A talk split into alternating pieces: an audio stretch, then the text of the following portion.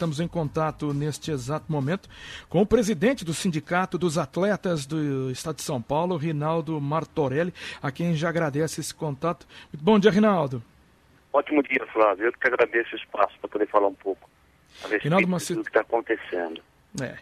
Reinaldo, uma situação muito complicada que a gente vem vivendo, os times desde o dia 16, né, aqui pelo menos o Campeonato Paulista, paralisado, e eu queria saber, né, a avaliação do Sindicato dos Atletas para este momento, um um campeonato que está sem data para voltar, outros campeonatos que não tem data nem para começar, muitos times já adotando até férias coletivas, né? E o mínimo é até dia 20 de abril, mas a gente já viu a quarentena sendo ampliada no estado de São Paulo e podendo ser prorrogada também até maio. E a expectativa é que essas férias também sejam prorrogadas, né?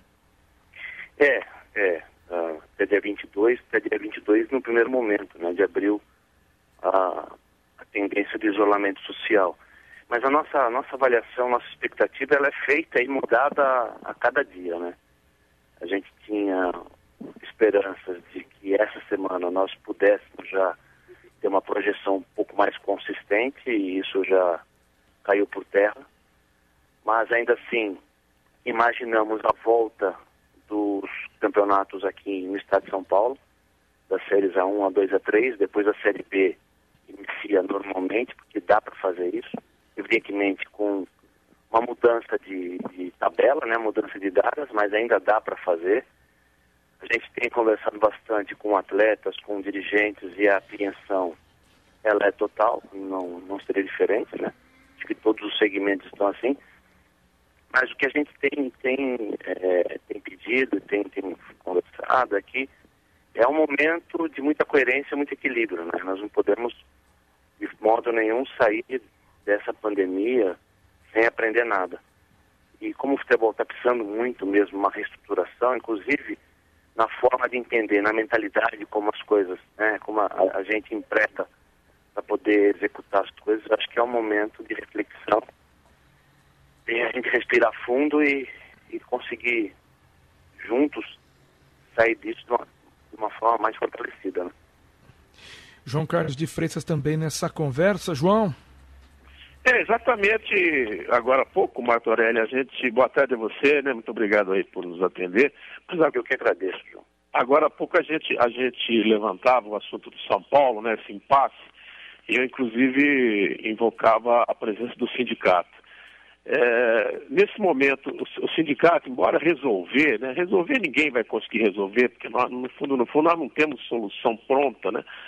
É, o que nós vamos ter que ter é muita conciliação, muita negociação é, e sempre na base da compreensão, né? Dar uma de uma de russomano aí, tá bom para você, tá bom para você, estando bom para ambas as partes, né? Então vamos bater o martelo. Eu quero saber esse aspecto, né? Até que ponto o sindicato pode ajudar nisso? Porque a gente vê, por exemplo, no São Paulo, São Paulo anuncia que vai cortar X de salário, mas do outro lado você já vê um, uma manifestação de jogador que não, que não aceita, é, em outros clubes a mesma coisa. Eu quero saber nesse instante qual o papel do, do sindicato, se, é, se, se, se, ele tem que estar atento, se é também um dever aí, né, enfim, né, de vocês. Não, nós não, nós, não só um dever, mas nós estamos atentos, né, João? A gente tem conversado bastante, inclusive ontem, com a decisão, mesmo que em caráter provisório do, do ministro Lewandowski, dizendo que os acordos eles só serão eles só serão válidos se passarem e homologados pelo sindicato, a gente já vem, vem fazendo esse trabalho. O que a gente tem dito é o seguinte, né, João? É exatamente o que você falou. Depende do bolso de quem paga e depende do bolso de quem recebe. Não tem uma fórmula. Então tem, tem atleta, no próprio elenco, a gente sabe disso, né? Você também está no futebol há tanto tempo, conhece bem isso no próprio elenco tem atletas que têm condição de aceitar uma redução salarial, nem redução, na verdade, né? Ou uma forma de receber no futuro, talvez, ou até uma redução, se for o caso. Tem atletas que têm essa condição, tem outros atletas que não. Isso independendo do valor do salário que ele recebe. É, porque tem, tem também uma, uma, uma questão que a gente tem visto bastante, tem ouvido. Ah, mas o atleta recebe, os que têm altos salários, eles têm condição de poder fazer dar sua cota de sacrifício. Mas quem disse, né? Quem é, quem é que é, é capaz de fazer uma análise com o bolso do outro? Ninguém sabe. Tá bom? E às vezes, eu também tenho dito, o atleta, vamos supor que ele tenha lá um salário de 200 mil reais. Evidentemente que ele não come, ele não veste 200 mil reais mês, né? Em casos normais. Ele não come e não veste. Mas ele tem um compromisso desse salário de 200 mil reais em, em aplicações, em sei lá, ele está tá colocando, está construindo. Então tem o compromisso dos valores. Então não dá para dizer é, que o atleta tem um alto salário, não. E às vezes aquele que tem um salário considerado teoricamente baixo tem mais condição de, de uma negociação para um recebimento futuro. A gente não tem uma forma. O que a gente tem dito muito é exatamente isso.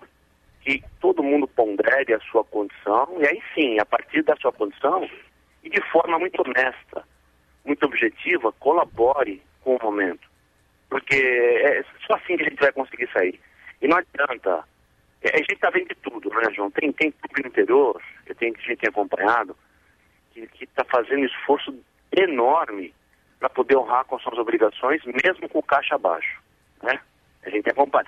Tem clubes que, estão se aproveitando da pandemia para querer reduzir o salário para querer não pagar. Então tem de tudo. E a gente, como tem uma certa experiência, né, bastante tempo no, no, no, futebol, no esporte, a gente tem acompanhado caso a caso. Isso só vai homologar. Nós soltamos uma nota agora, a gente está disposto para à disposição para intermediação, mas só vai homologar ah, os acordos quando a gente tiver certeza de que foi feito com base na, na, na justiça, na lealdade, de forma que todos possam ganhar. E até aproveitando, Rinaldo, o senhor citando exatamente a liminar dada pelo Ricardo Lewandowski, ministro do Supremo Tribunal Federal, a Ponte Preta, por exemplo, já adotou né, o corte de salário dos atletas e reduziu em 25%. Como é que fica esse acordo? Então, o acordo não passou por nós.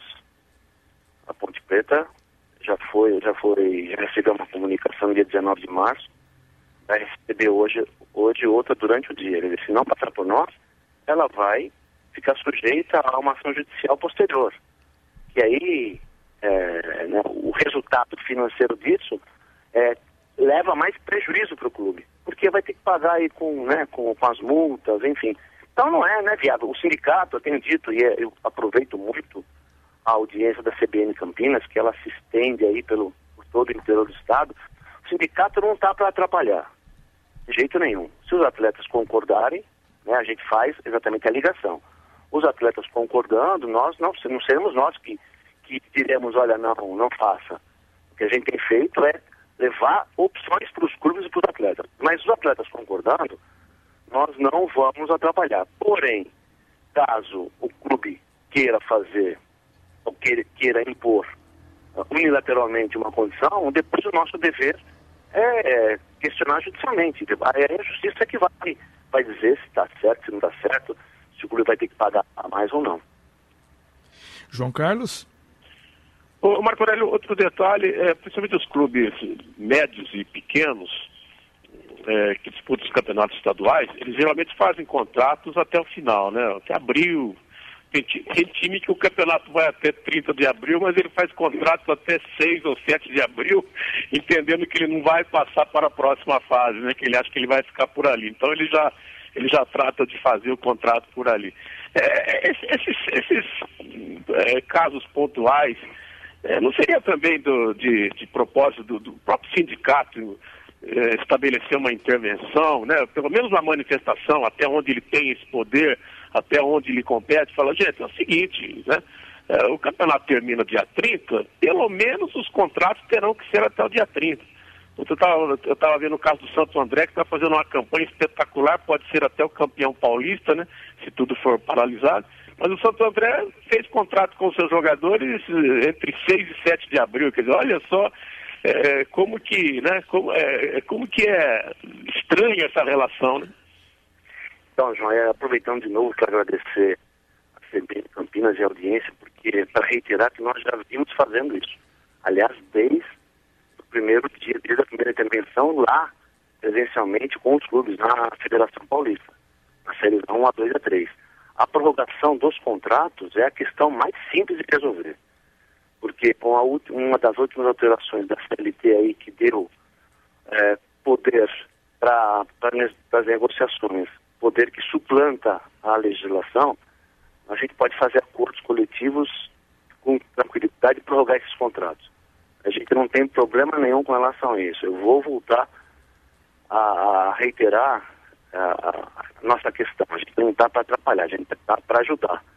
E desde que todo mundo esteja satisfeito com seus direitos é, observados e respeitados, clubes e atletas, a gente tem, tem ferramenta, sim, tem a ferramenta da, da, negociação hoje, ela é muito forte nesse, nesse meio, ainda mais nessa condição, né, da que a gente passa de pandemia. Então, os clubes, os atletas querendo, a gente homologa a prorrogação de contrato para poder cumprir os, os, campeonatos, que é o que a gente tem visto, tem, tem percebido aí que é o que vai fazer, principalmente os campeonatos regionais, né, porque dada, dado tudo que está vindo da, da Europa, né, eles estão tão, é, particularizando e dando mais força, mais ênfase para os campeonatos nacionais, exatamente para evitar, inclusive, um deslocamento maior, para concentrar a, as equipes no, em algum ponto que possa ter o controle com relação ao isolamento e a, e a prevenção aí da, da saúde,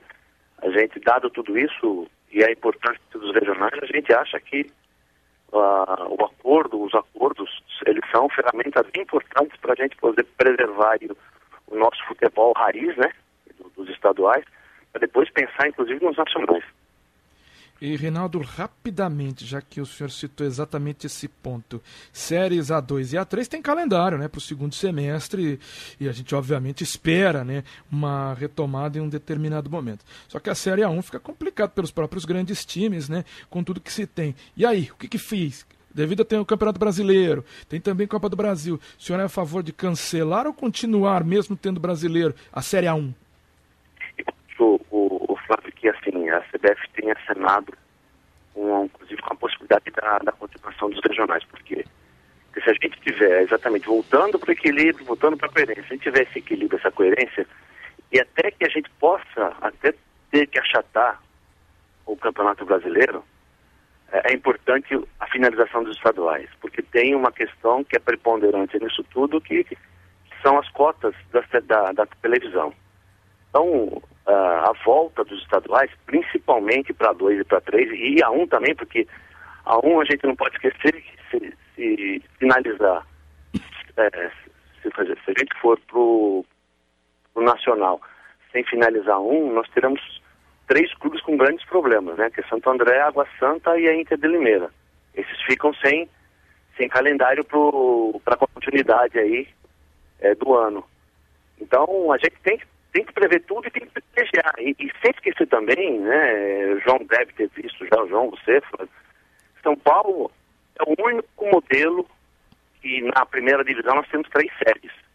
Né, os outros todos, imagina, que o Campeonato do Rio de Janeiro, a primeira divisão tem 12 clubes e só. E nós temos na primeira divisão aqui três séries com 16. Ah, nossa, nossa situação, nosso modelo é o único dentro do Brasil e do, do Brasil é o único no mundo. Então, a gente tem que ter muito mesmo, muita criatividade, muita inteligência poder resolver isso, para poder fazer com que uh, os clubes não sofram em suas finanças e fortalecer essa relação de trabalho cada vez uhum. mais, para a gente poder, daqui a pouco, ter passado por isso e ter olhado para trás e dizer, olha, nós fizemos um grande papel aí e melhoramos a situação